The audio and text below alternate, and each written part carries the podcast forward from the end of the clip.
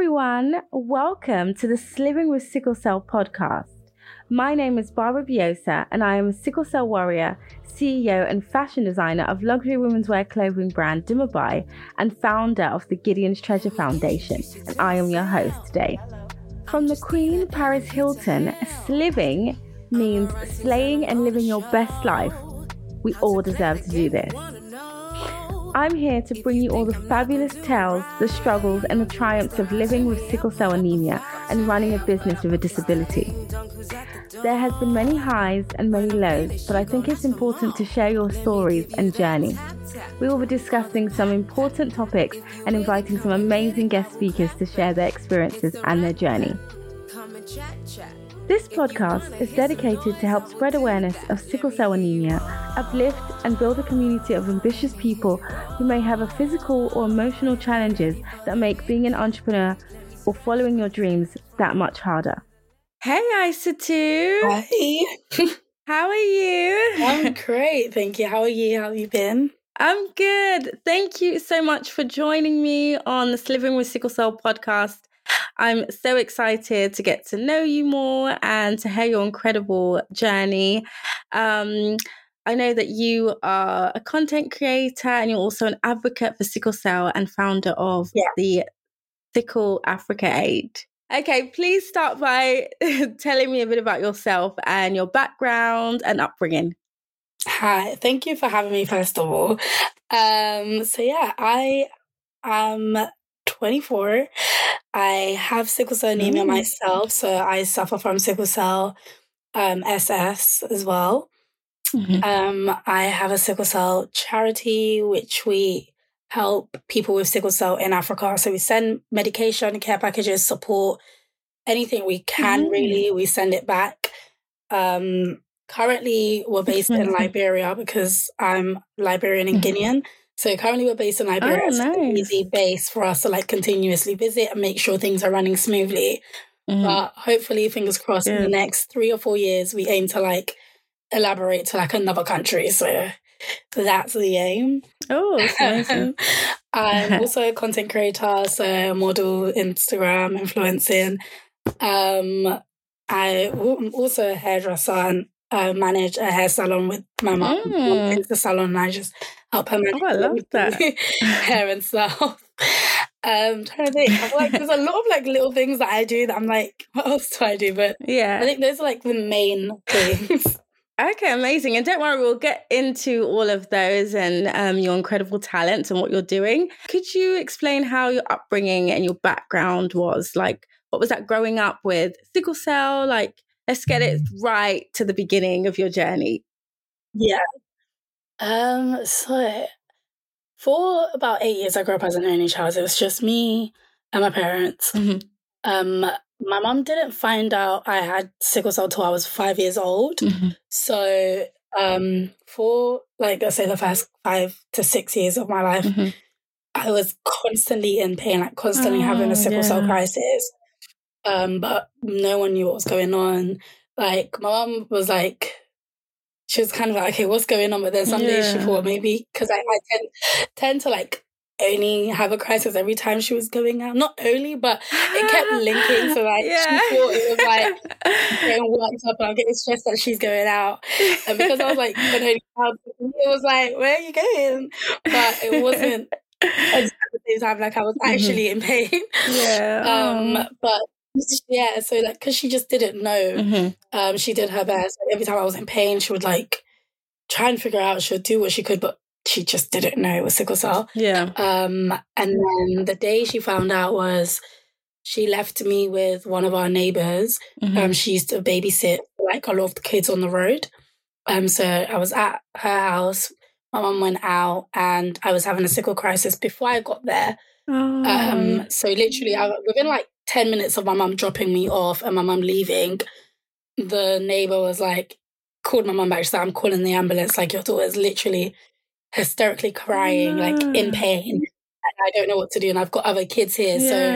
I can't leave these kids, and I just I can't give her all my attention. So I'm gonna call the ambulance and." Um, I'll let you know what happened. So Oh, um, my mum like rushed to the hospital because I think the ambulance came quite quick. So yeah. Everything was like really quick. So by the time um we got there, I think my mum either met me before the ambulance Mhm. came or at the hospital. I can't really remember. Um, and then yeah, so we got to the hospital, and then they were like, "Oh, she has sickle cell," and I was like, "Oh, what's that?" Wow. Yeah. Wow, that's so Um, interesting. Like during a crisis, and then having like a really massive crisis Yeah. and figuring find out in the hospital. Yeah, Wow. yeah. And then I was in that moment that she was like, "Okay, that means I have the trait," and then that means Oh, like Annie has the trait. So then, um, like she called everyone back home. and Was like, "We pretty much all have sickle cell trait." Wow. and everything just kind of like made more sense with everyone back home. Like, okay, that makes a lot more sense. Like, Yeah. I'm always having bone problems. That kind of relates, and, Oh wow. and yeah. yeah, so that kind of how it came about. So after that situation, in what way do you think like Yeah. your upbringing kind of changed and it impacted the way like like what was the um, like from that stage of finding out what was the kind of Yeah. next steps that your parents decided to take and like for you to be able Yeah. to manage it? Um, so honestly, it was pretty much just now that we knew what we were dealing with, it was Mhm. more so managing the pain, managing the medication, and like just being aware of triggers. So my mom was quite like quite vigilant with like what would trigger me and Yeah. where I should go and how many times I should be outside and Yeah. I need to be covered up and like wearing stuff. So everything kind of just from there was more so just protection, protection, protection, protection. Until like I grew up really and then started to understand it for myself. And then I was like, okay. Um, but yeah, so I'm trying to think. I think pretty much, yeah, that was it. Um started secondary school. Mhm. I was quite I was in and out of like hospital a lot Yeah. as a kid. So from like primary and secondary I was in and out quite often. Mhm. Um and it wasn't until secondary that I guess I started to like understand it Mhm. kind of, but it was Yeah. also quite harder. Like it was a lot harder to deal with then because like you're going through so many changes, like yeah. The everything's up, hormones, you're- like so many different hormones everywhere. Like you're comparing yourself to like friends and no one else. I knew no one else with sickle cell. Yeah. So literally in my head, I thought I was an anomaly. I thought it was just me in the whole world. Oh my Obviously, god. I knew it wasn't, Yeah. but yeah, but that- it does feel like that sometimes. Yeah. it just being me, didn't it? Yeah. Um, so it was kind of like that.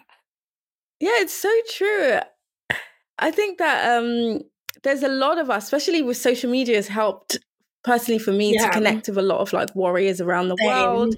But like definitely growing Same. up and even like in the workplace, um, school, you rarely see like somebody else in your class with sickle cell or someone in your school. So it's so true that there is that a sense of like, wow, there is a lot, but like we never really see it in a day to day. And that's why it's like social media has really helped Yeah. and educate as well and like No, meet other people. Yeah, definitely. like I think the first time I met someone else with sickle cell was 2018 no 2019 2020 I think Wow. I met my friend Samaya hmm um in the hospital so we Oh, live yeah. we at, we're under the same hematology and the same Mhm. hospital Yeah. and I met her while she was having a sickle crisis and I was in as Mm. well Yeah. and then like in my head I feel like like I just know when someone else is having sickle pain like I just yeah. I don't know like I just like you can just tell yeah. so like I think he came in after me and I was like no like this isn't just a normal pain like this Mm. feels like we're connected Yeah. and then the medication was always the same and then the doctors were coming I was like mm. and then Yeah. our hematologist one of our nurse practitioner came from our hematologist specialist nurse and I asked her, I was like does does that patient have sickle cell? She was like, I can't tell you, obviously. Oh, yeah. Um, I can't put that away, but have a conversation with her. I feel like you guys might connect. Have a conversation. Yeah. I can't tell you. Conversation. And I was like, yeah, I'm gonna have that conversation. yeah. Oh. Literally, we spoke, and I was like, oh my god, like you're the first person I've ever met. Oh. It's crazy. Oh, that's and then not, that's when I was like, wow, there's actually more people around the world. And then I met people from TSS as well. Mhm.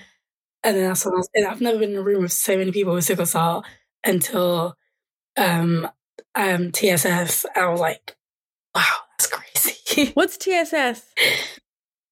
Um, the sound of sickle cell. Um, Oh, they okay. had like a campaign years back, um, which I was a part of. And then in the room, there was like quite a few people with sickle cell. I didn't know that yeah. so many of us could be in one room at one time. And then that's when I a friend, Hannah. It's literally, I've met so many people from that day that I was like, wow, like, okay, there are many of Yeah. us. Like, I'm not the only one. And then that's when I was like, yeah, I'm going to find everyone I can find. yeah. And I started to like, was also just doing my charity around that time as well. So I was really out there trying to like make new friends with Yeah. Oh, that's amazing. But And would you say that was definitely more of, of a positive impact, like finding other people that you could relate to and like building a community? 100%. Yeah, definitely. Yeah, hundred percent. I feel like um because I was quite lonely, I Mm. guess. Like it's yeah, it's quite a lonely illness. Yeah. Mostly because no one can really know what you're like what you're like what you're going through. Yeah. Like your parents and your family friends can be there to support you, but they're never gonna truly understand the, significance of the pain. Definitely. So you're just kind of like there's a, and then there's a lot with it. It's not just the pain; it's like the mental struggle. Like yeah. you're covering for a crisis. It's like a whole different like week of like depression, and then yeah, it's so true. out of it, and then like not being able to do certain things, and Yeah. a lot of it goes on. So like having friends or meeting people that you can relate to and that understands that struggle. like, Yeah. they've been in that. They might not have been in the exact same pain or predicament, but they've been in it. They're Yeah. like the closest people that understand.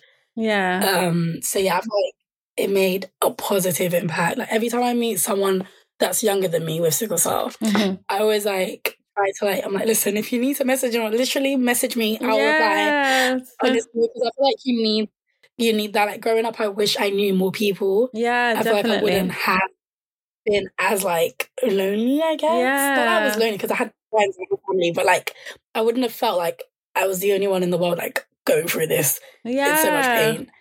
I More people to like relate to and like understand.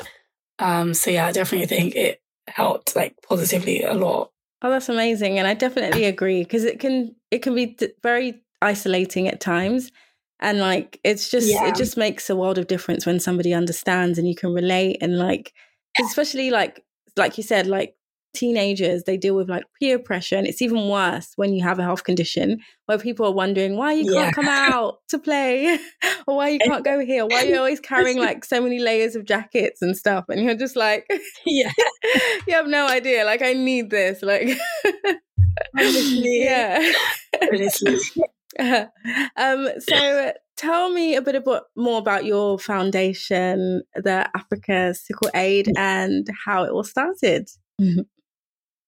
Yeah, so um with Africa Sickle Aid, it start we've been through so many changes. Mhm. the whole idea of the charity started when my mum found out I had sickle cell. Okay.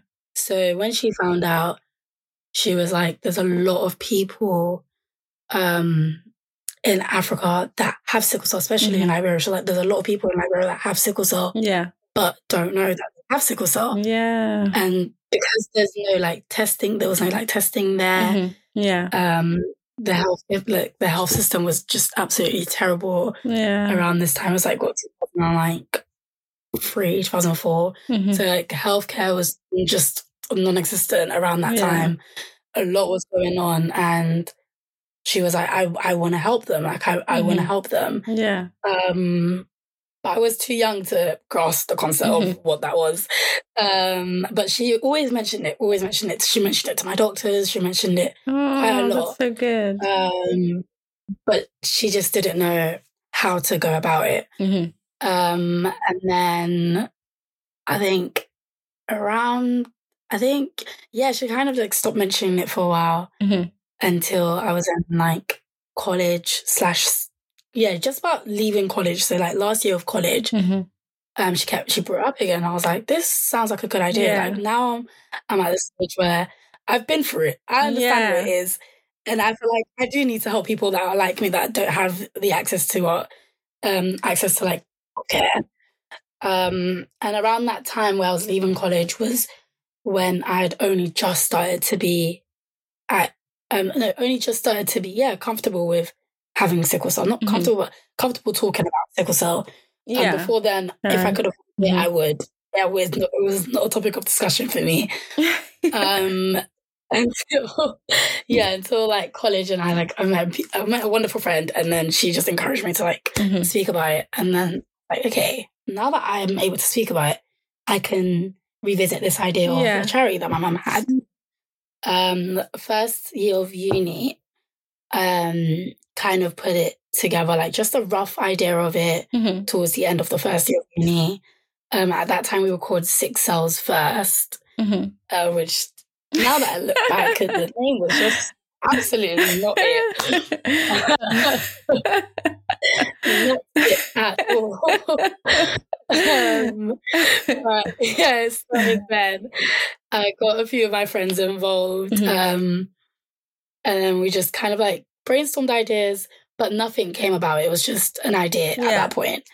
Um, second year of uni, that's when I was in the TSS um, campaign, and Mhm. that's when I met my friend Hannah. Mhm. Um, I spoke to Hannah about the charity that we had, which we had named, we had changed. Was it second year?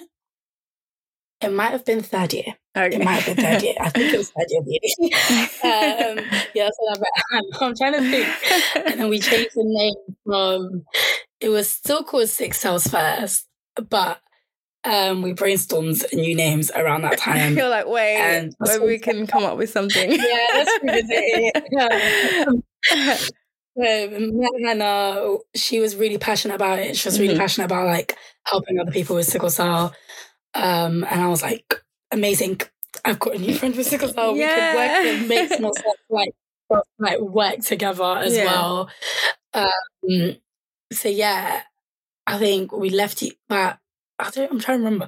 But yeah, it was during uni time, so I kind of put a pause on it Mhm. because during uni time, my health was everywhere. Yeah. Like my health was up and down. I was finishing my last year of uni, essays to hand in, performances. Like there was just a lot going on. Yeah.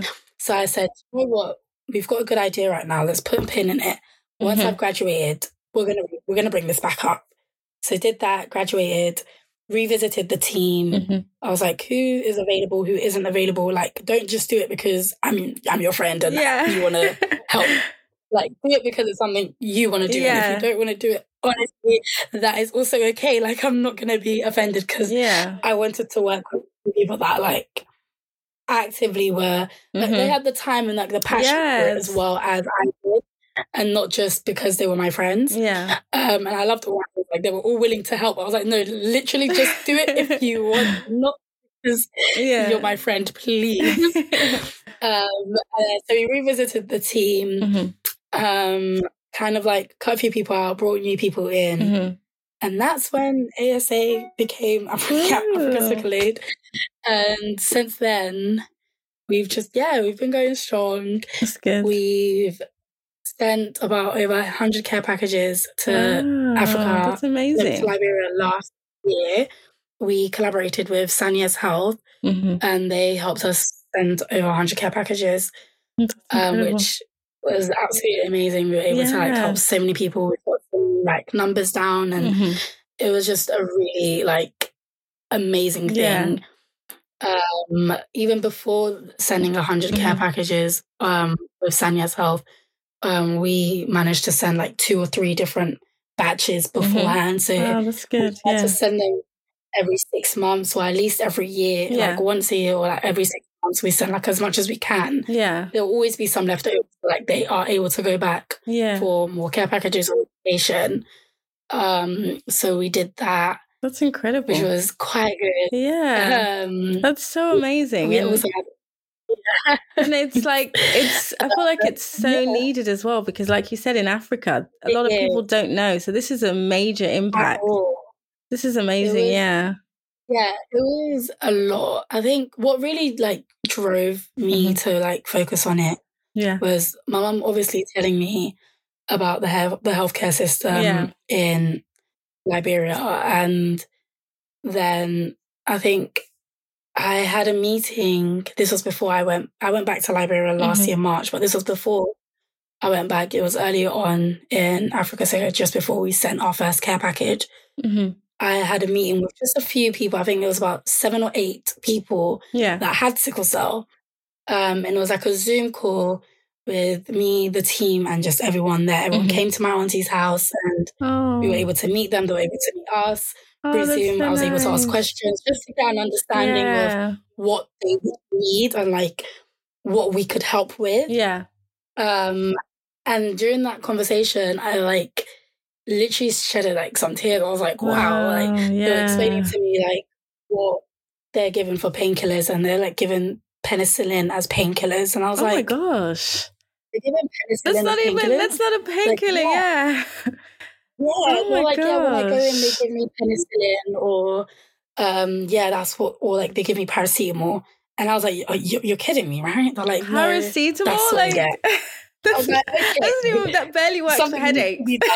Be you know I mean? I was like, yeah, okay. Something needs to be done. Oh, What do you mean they're giving you penicillin?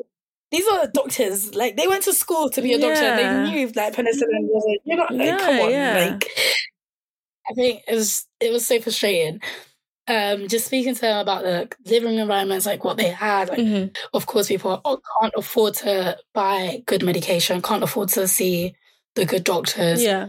um can't even afford to really go to hospital like that so sometimes they just kind of avoid it Yeah. also spoke about the misconceptions of sickle cell in africa and like what that was like living with it hmm and it was because there was there was not a lot of awareness so a lot of people kind of strayed from talking about sickle cell because every time they would talk about it, they would kind of be like, "Oh, you've got sickle cell. It's kind of like a witch.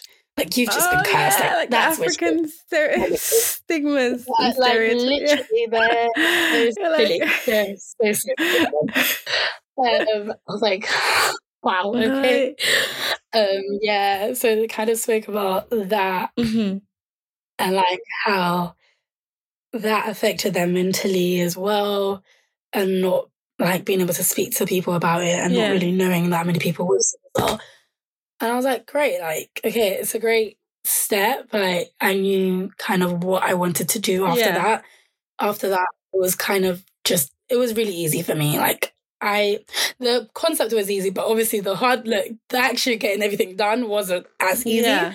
but the idea was it was very simple. I just wanted to send medication, Which is so um, good. send care packages that they were able to have, hot water bottles, um, journals so that they can write down yeah. their thoughts, their feelings, their Oh, pains, that's as well as amazing. it is physical. It's like mentally as well. You want to be Yeah. able to write down things. Like sometimes if you've noticed a change, because I was speaking to someone, I was like, sometimes like when I was a lot younger, not even a lot younger, like maybe a couple of years ago, hmm um, if I've noticed a change in my health, I would kind of start to like just write down little things Yeah. just to understand where that change was coming from. Like if I was getting more ill, Yeah. why was it because I was doing more things? Was it because I was doing less? Mm. Just because I just wanted to make sure that was like it was good. So I understood I had something to say back to my doctors. That's so good. And it's so so so necessary. Yeah. it's yeah, it is. So I was telling them about that. So I Mhm. put some like journals in, um, hot water bottles, some Yeah. water bottles as well. So like make sure you stay hydrated. Yeah, that hot water bottle Uh, makes a difference. honestly, it's honestly, yeah. the hot water is game changer. yeah. and the heat creams is just Just yeah, Yeah. just telling them about that as well. Like, listen, like the first thing I go for is a hot water bottle and a heat yeah, cream. it really makes a difference. It's so good. it does. It really does. I love that. I love that it was like a combination of things that really can tackle the pain and the um the management, Yeah. which is so good. And um Yeah. yeah, that's that's incredible. And so um was this like directly to was there somebody who could like pick up the stuff when it arrived or was it just were you working with an Yeah. organization out there or was it you just had individuals that you could send Um, it to? Yeah, so as I said, because I'm like my family's from Liberia, Ah, okay. You, so my mom, a lot of my mom's family are like my both my parents, a lot of their family are just completely still there. Oh, okay, so yeah. it was it was honestly really easy To be to yeah. get that part sorted. Yeah. I'd speak to my aunties, my cousin, I'm Mhm. like, this is what I want to start, this what I want to do. They're like, great, we're gonna help you. Like Yeah. whatever you need, just let us know. So uh, my auntie's great. house was the base meeting up. Yeah. So anytime we would send something, it would always be like if someone like if I knew a family member that was going to Liberia from Mhm. London, I would like pay for a suitcase full of the care Yeah. packages. Okay, send that. amazing. Yeah. Um, my parents went as well when we first sent our Mhm. first care packages. My parents went to Liberia that um that December, so Yeah. they took majority of it. Um, and then the second time I took some, and Mhm. like the third time, like my uncle took some. Like anytime someone was going, it was just easier to just pay for a suitcase and like send Yeah. as much as we could. and it's direct, which Um, is so good It's because just direct, it's simple, it's easy.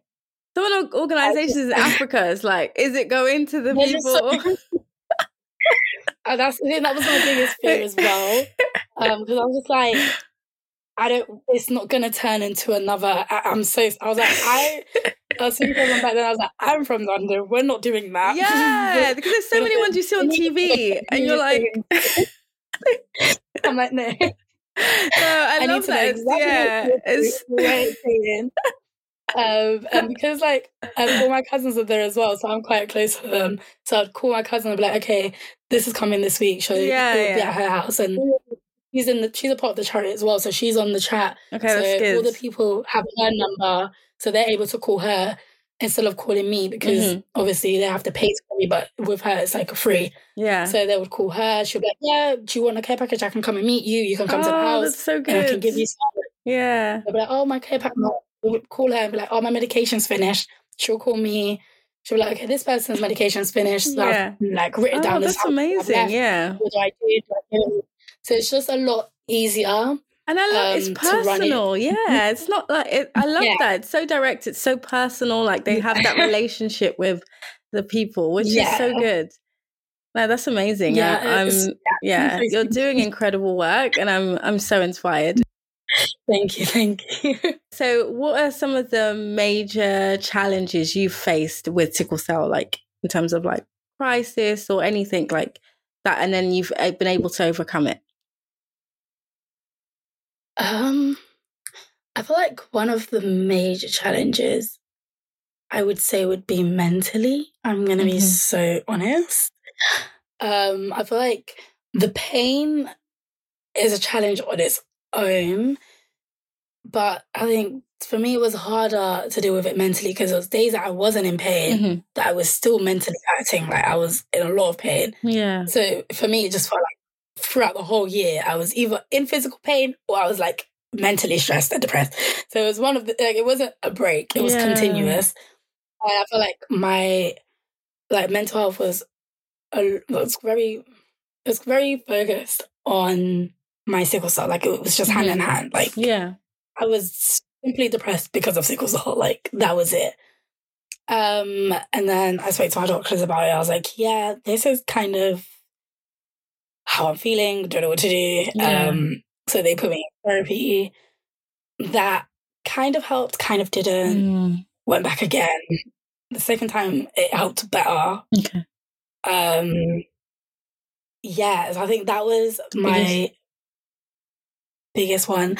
I think it was mostly like I don't like um I don't know, like I just felt like mentally it was like am I is this gonna be my life? Like I didn't Mm. want this to be my Yeah. life. Like, I didn't want to continue in pain, but at the same time there was n- there was no choice. Like Yeah. there is no cure, a proper like, actual cure. So yeah, this is kind of gonna be it.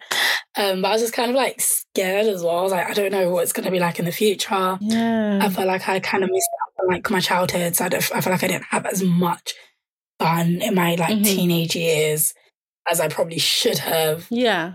Um, and then yeah, so just a lot was just going on like mentally, and it wasn't until I would say, I would say it wasn't until like last year. I'm gonna be honest hmm that I fully overcame it like mentally. Yeah. So I think up up until last year,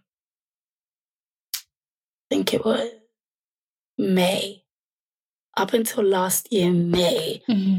um, I was yeah, I was fully focused on my health. So everything I'd like overthink everything. I had a lot of anxiety. Mm-hmm. Um, I like I used to go out, but in my head I was like overthinking being yeah. I was like, have I been out for too long? Do you think I need to go home?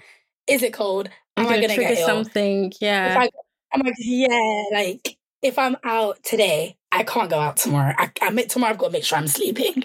If I'm out tomorrow, mm. what am I doing today? Like, yeah. I, like my brain was in overdrive. I was literally constantly worried about planning to avoid a crisis, yeah. which was a crisis because yeah. one of my personal triggers is stress.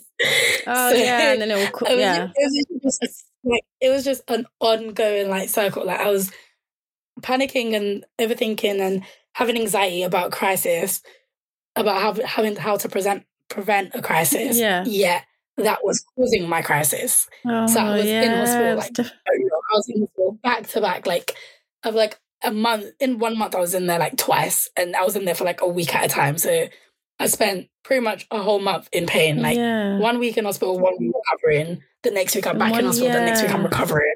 When we it's lit, it was literally just like going on.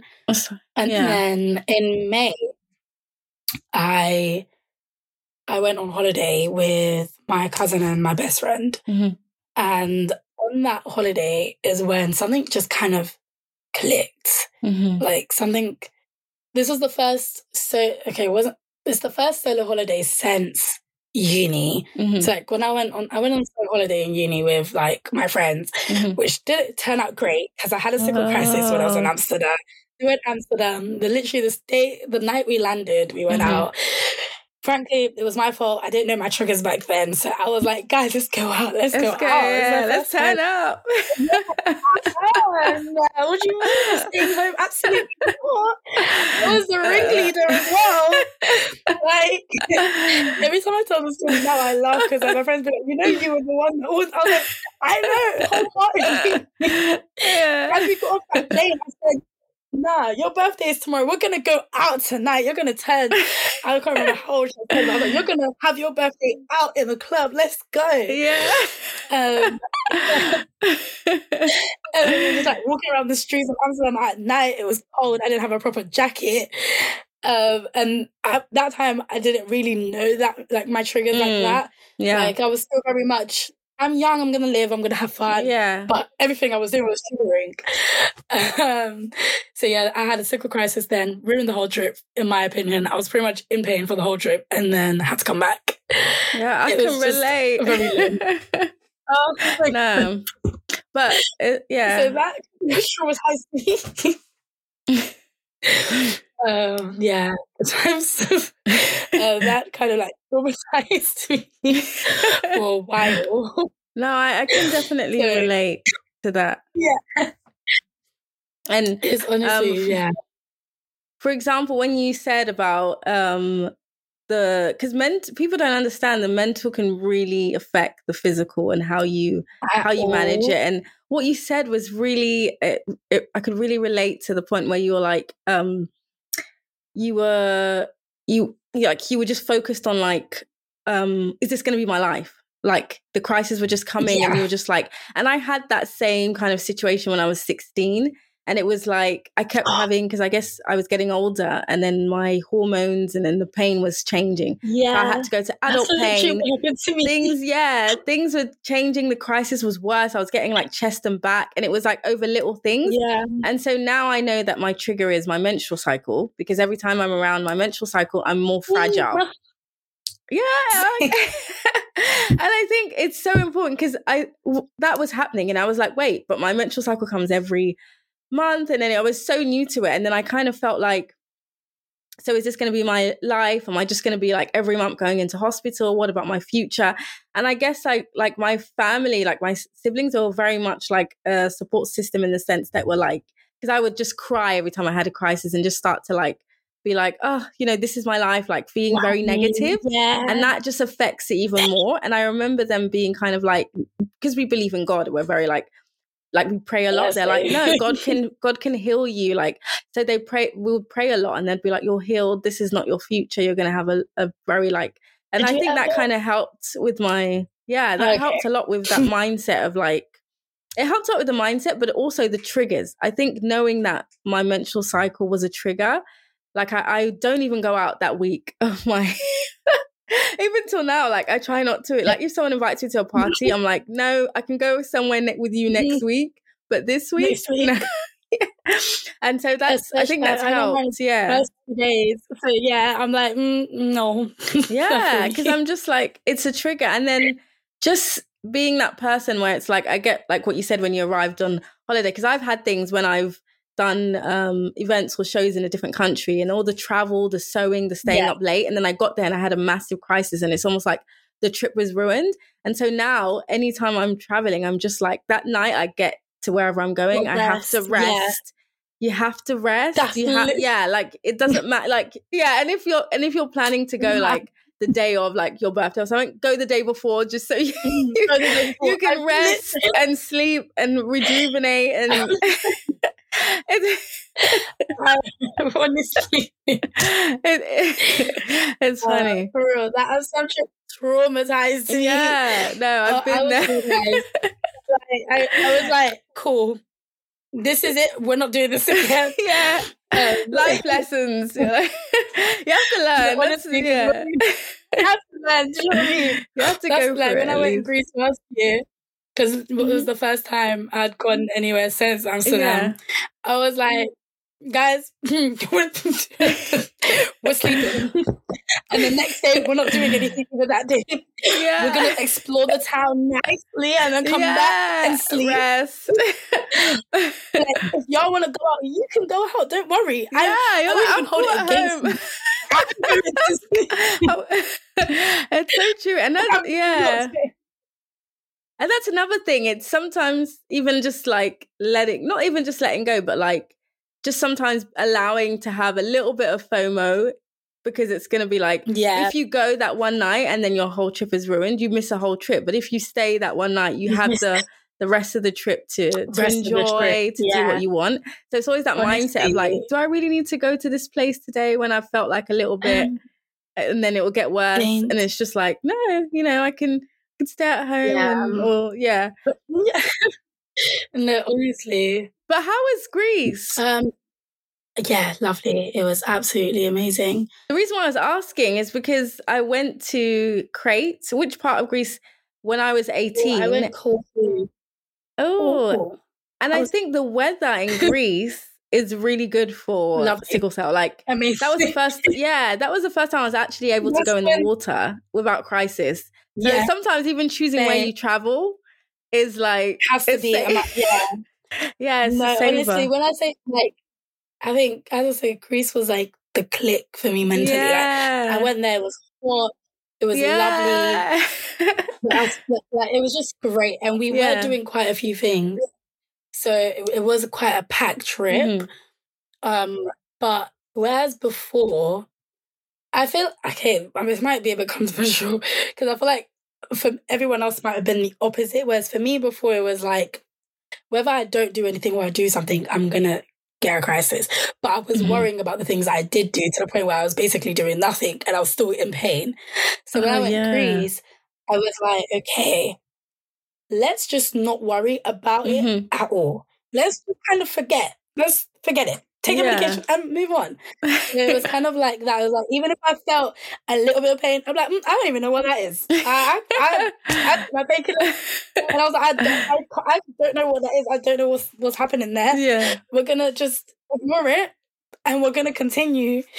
And then I think that kind of helped me train my brain. Mm-hmm. Like probably, uh, probably it wasn't good for my body, but it helped me train my brain, my brain into not like focusing so much on the crisis, like not focusing so much on the pain, and just kind of focusing on just life. Yeah, um, which kind of helped because literally I got back from Greece and I that I had the best summer last year. Yeah, like I had I'm the happy. I don't think I've had a summer like that. Like, I was outside. I had a oh, great summer. So good. And it was hot. Um, I did have a crisis, but even though I had a crisis, I was like, hey, I I had a crisis after three day three days at wireless. It was bound to happen. I should have known. Yeah, I should like, have known. At least I enjoyed. Literally, I was in the hospital bed, like, do you know what, guys? I'm not mad. Yeah. Yeah, At least I got to but- enjoy before it came. I was literally going through my memories, like, yeah, this pain hurts real bad, but honestly, mentally, I'm great. I Yeah. had fun. Like, this hospital visit isn't even that bad right now. You've got your memories, looking through the pictures, like, yeah. I look good here. I might like, write this out, but I like this picture. Like, I'm literally just there. And then that's like what programs my brain into just kind of like if you're in like if I felt a pain, whereas Mhm. before if I felt a crisis coming on, I would fixate so much on thinking about that Mm. crisis that it would turn into a bigger crisis. yeah. Whereas like if I feel one coming on, my first initial thought is breathe, calm down, take a medic take some medication. How like I, I evaluate. I'm like, what like where is What- it? yeah, Are you at ten? Are you at five? Mm-hmm. If you're at five, take this medication. Yeah. Just chill. If you're at ten, take this medication, see how you're feeling in five minutes. If you can't do it, just call the ambulance. It's cool. Yeah. Don't let panic. That's so good. Because then I knew every time I'd rush and panic and be like, oh my god, why why am I in so much pain? It Why makes it happening to me?" worse. Yeah. Makes it so much. I think like, it's also so much. what you said about anxiety and the stress. When you're like panicking Oh. and stuff, I, that's adding to it. And then stress stress is a trigger. So it's like you're in this state Yeah. of like, and then your body's like, and then it's just getting worse and worse. Literally. Yeah. Because I, I didn't know, like, from leaving uni, Mhm. no, from like second year of uni up until about last year, I would, like, yeah, apart, until like last year, Mayish, I was in pain constantly and I, Mm. I didn't know what it was. And that's when I read, and that's when I was also diagnosed with anxiety and Yeah. um, depression. But that's when I was like, okay, the anxiety got so bad in these couple of years that I was overthinking everything, Everything, like yeah. life, like what I was doing, school, uni, like everything. So that's what caused my sickle to be worse. Yeah. And then when I realized that in Greece, I was like, You're relaxed. it's it's Yeah. actually mental, like yeah, because. I didn't have any anxiety. I was in another country living Yeah, life, and I was yeah. like, oh. I don't have time to be anxious right now. There's no Yeah. time. for Enjoying too Just like, much. oh, I'm going to the beach. What do you mean? like in my head, I was like, oh, I'm feeling a little bit. I don't have no time to sit and think about this pain. Yeah, you're living I've your best to- life. I've got to take my medication, maybe take a nap, hmm and then get myself ready for the beach. Like Yeah. there's nothing to do. Um, and it wasn't, yeah. So then that's kind of like how I've been living since then hmm till now. And I can honestly say, like, my health has been a lot better. Like, I'm not having as much like big crisis, like hospital Yeah. admissions. However, I am having a lot more like mini crisis, I Mhm. guess. But I think that's because since I'm not having bigger crises, which is also something I'm trying to work on, I'm trying to work on balance. Yeah. Um, so because I'm not having as many bigger crises in my head, I'm like, oh, I'm I'm good. I can still I can still do what I need to do, but I need to remember you need to you need to chill, Balance. you need to rest, and then you can Yeah. continue. So I'm still having like a little like mini crisis, but they're never like it's it's always something where I'm like, okay, this is the mini crisis. Mhm. I've acknowledged it's not a big crisis. What can I take? Take my medication, go about your day Yeah. and then just calm, and relax. Um, yeah. I've also just told everyone like I'm very I'm very much a like bubbly person, but I've just been very I'm also very like calm and collected Mhm. and just let's think before we cry. You know, maybe let's what's going on? And then we can like move on. Let's let's chill and then move on. Um, so I'm always like that kind of person Yeah. anyway. I think I've just kind of gone back into that mindset. Like when I was younger, it was very much uh, I'm not gonna cry first. I'm gonna think logically, Mhm. and then if I can't do anything, then I might cry. Yeah. But after, like, the last resort. first. Yeah, like I've gone back into that. I was like, okay, I'm not gonna panic straight Mhm. away. I'm just gonna think about what I can do. Yeah. If I can't do it, then fair be it. But if I can control it, let's figure out how I can Yeah. and then move on. And I think it's yeah, uh, definitely about being like proactive in it, like having like, okay, Yeah. what works? okay, this medication. Um, Yeah. Sometimes I like to, even though I have like my bedroom, sometimes I like to lie in the living room and watch Netflix, just make myself comfortable, have something to kind of distract if the medication isn't putting me to sleep. Yeah. And just having that kind of proactive thing of like, because sometimes when you're getting that crisis and you like, you hate the pain, it feels very isolating because even though people can be around you to help you, you still feel like, oh, I have to Very go through. This is how I, I feel like I have to go through this horrible pain. And sometimes it can just be, sometimes you just need to get out of that and just be like, you know, the medication's going to work. I'm going to be okay. You Yeah. know, I'm going to drink lots of water and vitamins, whatever else that you use to kind of manage it. And yeah. then put on some trash TV and try to be like, or Disney. Sometimes, Yeah, just sometimes I watch Disney. No, honestly, you have to. It's like, regardless, it's so true. Because like, regardless of like, um, being like, even like me being calm and collected, like nothing can prepare you for that pain. Even though you've been through it so many times, Yeah. nothing can prepare you, You don't. You just pain. don't want to experience it, really. You're like, You don't. yeah. So, like, one of those pains, and I'm like, if it's like a small one, I'm like, okay, let's just, Yeah. let's, let's just chill. I'm not trying. I I'm not prepared for the bigger one. Like, if this is what the Yeah. small one feels like, I'm okay. yeah, you're like, wait. Yeah.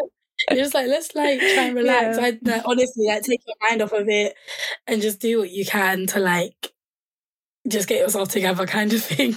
yeah. But yeah. yeah, definitely. So, as a content creator, um, how do you think your passion for creating plays a role in your recovery and your management of sickle cell? So, yeah. Um Because I've seen your Instagram; it's cute. a lot of people ask me this as well. They'll be like, How did you take a picture in that in the cold and not get a crisis? Like, fill me in. But honestly, I'm just gonna be so for real. I'm just it's the same mindset. I'm just like, it is what it is. This is what I want to do, so I'm gonna do it. But yeah, the two I- seconds outside running with the coat.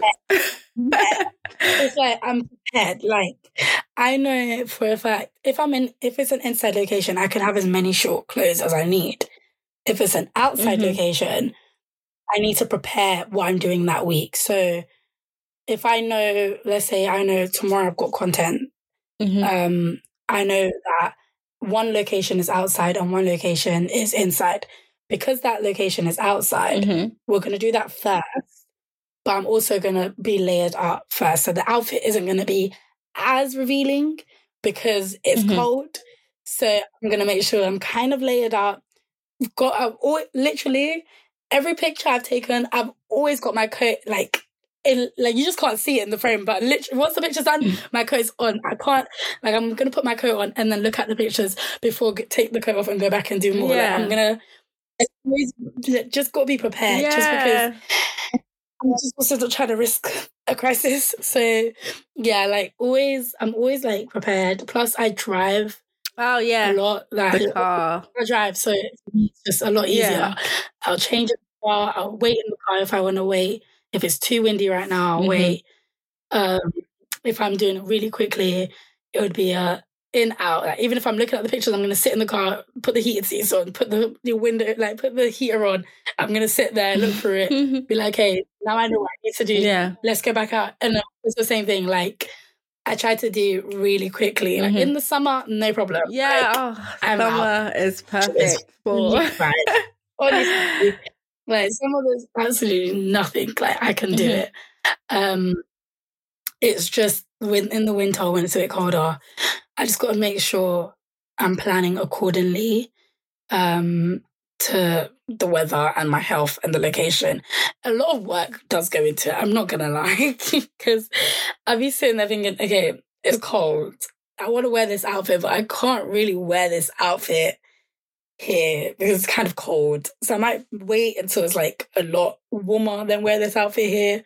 Or I might drive, or sometimes I might just risk it but make sure my coat is there. Would you say content content creating is one of your passions? And um, do you think it sometimes helps you take your mind off um, your sickle cell or your pain, or do you have something like that? Yeah, I would. I because like from young, I've always like taken pictures and like modeling. It's mm-hmm. something I've always kind of wanted to do. So like mm-hmm. being able to like do that now and like actually get paid from it, work. Like, I was like, okay, yeah, we love that. um, so yeah, I definitely think it does help. Like it, it definitely does help. Um, doing something yeah. that you love. and how long have you been doing it? Um, I think officially, like properly, for about I've been okay. To be fair, I've been taking pictures and doing content on Instagram for about three years now. I would say I started properly okay. like 2020. Like that's when I started like properly. Um, mm-hmm. but I've officially like, yeah. I started taking it like serious, seriously, like maybe five months ago, five six months ago. Then I was like, okay, let's figure this out. Mm-hmm. that's when I started taking like seriously. Right. But I've always been taking yeah. and like, making for a while. But yeah, so I've been doing it for years. Oh, that's good. No, and I think it's a great outlet. Um, and fashion and creativity is always fun, and uh, yeah, especially that you can, I guess, with the day and age, you can kind of do it in your own schedule and work around that. And I think that's really great. Yeah. Um, why do you think um, there is lack of visibility for sickle cell, and what can we do to kind of change that? Um, I think the answer is quite like mm. I feel like the reason that there's a lack of visibility is because cell mostly uh, like um affects black people. So I think that's the main thing. Yeah. Um, I feel like if it affected more people of like different races, um, mm-hmm. a lot more people would know about it, and a lot more people would be raising awareness and the like there'll be a lot more campaigns going on and things like that yeah. but because it, it does just most like yeah of course other people can have sickle cells but it mostly affects people from an afro-caribbean background um i feel like that's yeah. kind of why the visibility is low and that's why we need to push even more um and that's why i feel like we try to yeah. do as much as we can because like it's affecting our people guys like come on um but yeah, I yeah, think it's definitely. Yeah. yeah, it's so it's so interesting because it's like a lot of people do have it, but then I guess it is still kind of like a minority, especially in this part of the world. And then I guess that a lot of like earlier when you spoke about um in Africa some of the stigmas and the stereotype that some of us may have grown up yeah. with just not really expressing or talking about it because I know I never really. Yeah. I think I used it when I was in. It was like in school. I would use it for like, oh, I've got why I've got this cardigan on. Excuses. Oh, I have a note for my doctor, or like why I can't do. So it was excuses, yeah. Yeah. And then when I got a bit older into teenager, I didn't really. use yeah, I didn't really talk as much, and then like it's only I think the last two years that I started to really talk more because I just it just wasn't a factor. Like I'm kind of when I'm not well, I'm just like literally antisocial. I'm not on social media. I don't really um like take pictures or stuff like that. So I never really only told people I was close to, like colleagues or people I was working with, or yeah, like just so they knew. But generally, I never really spoke about, it. and it was it wasn't coming from a place of like hiding. It was just like it never really came up into like conversation unless I needed to. And then, especially when it came to social media, and then it's just now when I was realizing, wait, like this is so important, and I really want to spread awareness. And I know that certain things have ha- helped me on my journey, and that if I share, this could also help other people, like younger people or people around the world and different stuff. So that's mm. kind of what motivated me to kind of speak more. But generally, I think a lot of people still don't, they might feel like, oh, it's not, you know, they've just never really kind of spoke about it and then that kind of yeah. makes i think the issue of yeah of like not but like so many i went to an event the other day and i keep saying this it's like i've spoke to so many people and they still a lot of them didn't know what it was and then it's just like wow yeah. like there's still a lot of people who have no idea what it is guys will have no idea. No, honestly. Yeah. yeah. Um, I think that as well is like what made me like start talking about it myself. Like growing up, I never really spoke about it. It wasn't something I, as I said, it wasn't something I had interest in like talking about, unless it was for excuses like we said. um, but yeah. I feel like as I got older, I kind of I was like, yeah, okay, realizing like I was always the only person in the space with sickle cell.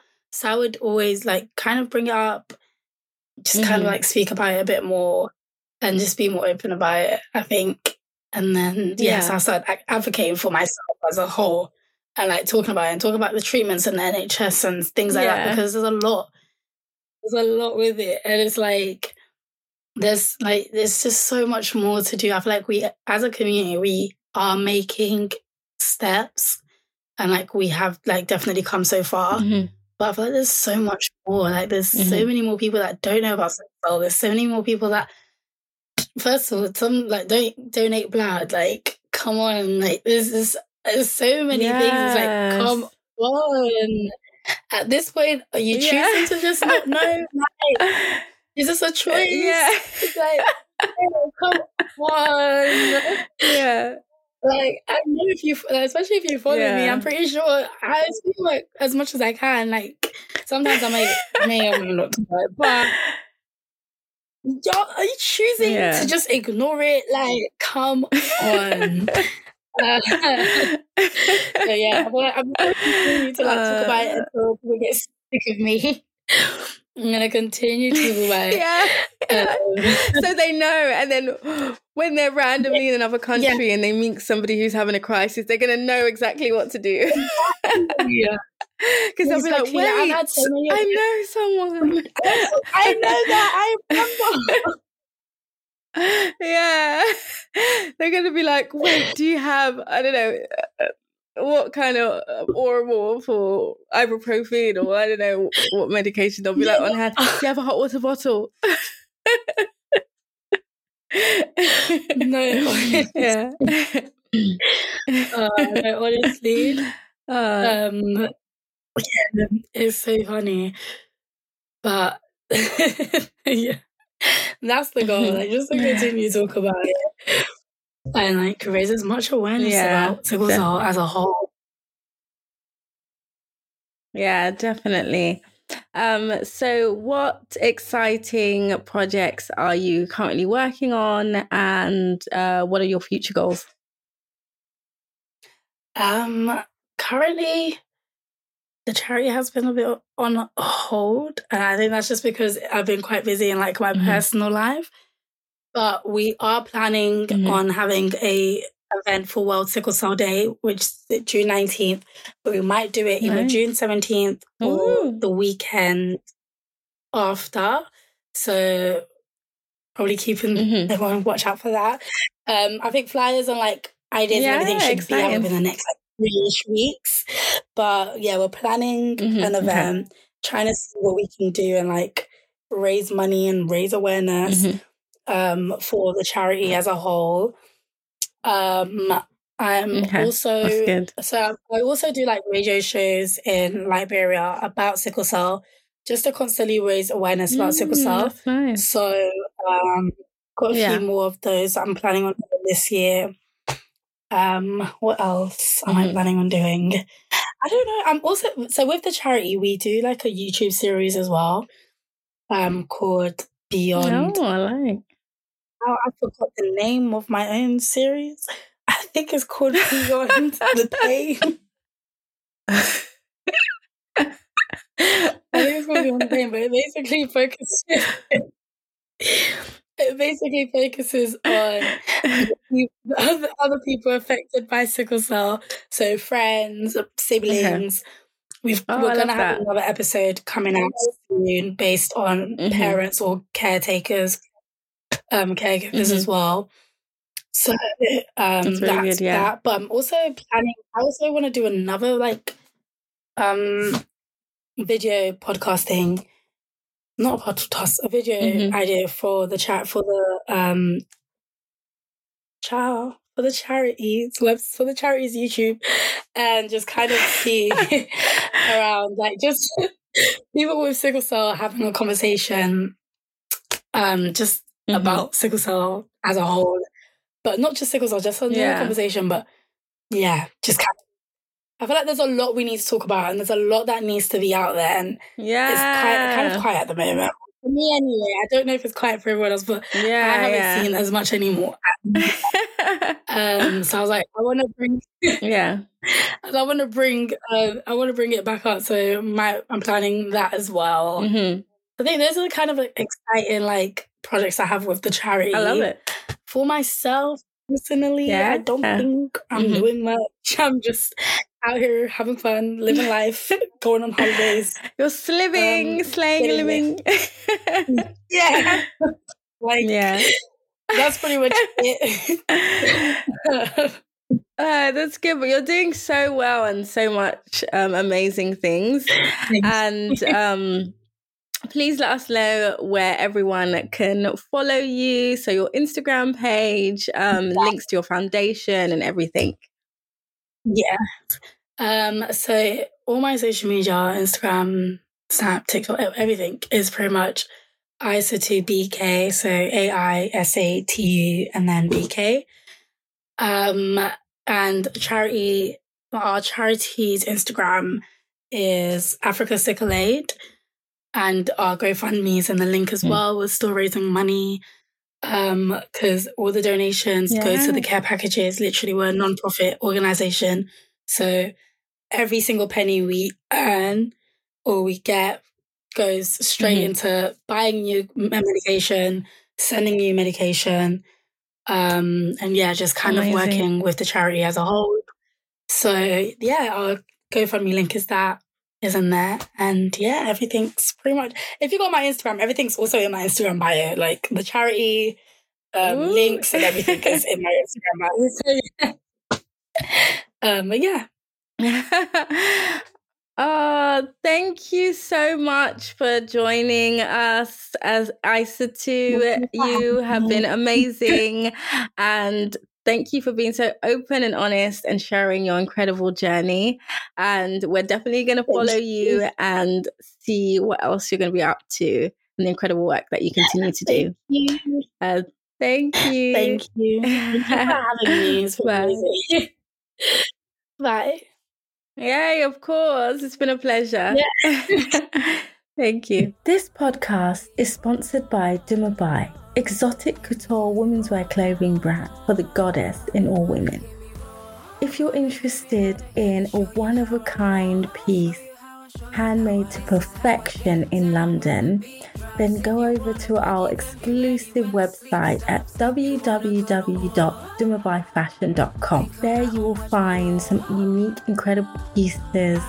20% of all proceeds go to the Gideon's Treasure Foundation and all our initiatives, including this podcast and also free creative workshops for people living with sickle cell and other chronic illnesses. I hope you enjoyed today's episode and I hope you will continue this journey with me. We will be discussing a lot of important topics and we'll have some incredible guest speakers joining to share their experiences. Please subscribe and like our Instagram pages, Atelier underscore Dumebi and Gideon's underscore Treasure. Feel free to leave a comment, ask a question, and if you would like to be a guest speaker and share your story, please send me an email Details in the episode description. Love you and God bless. Mwah!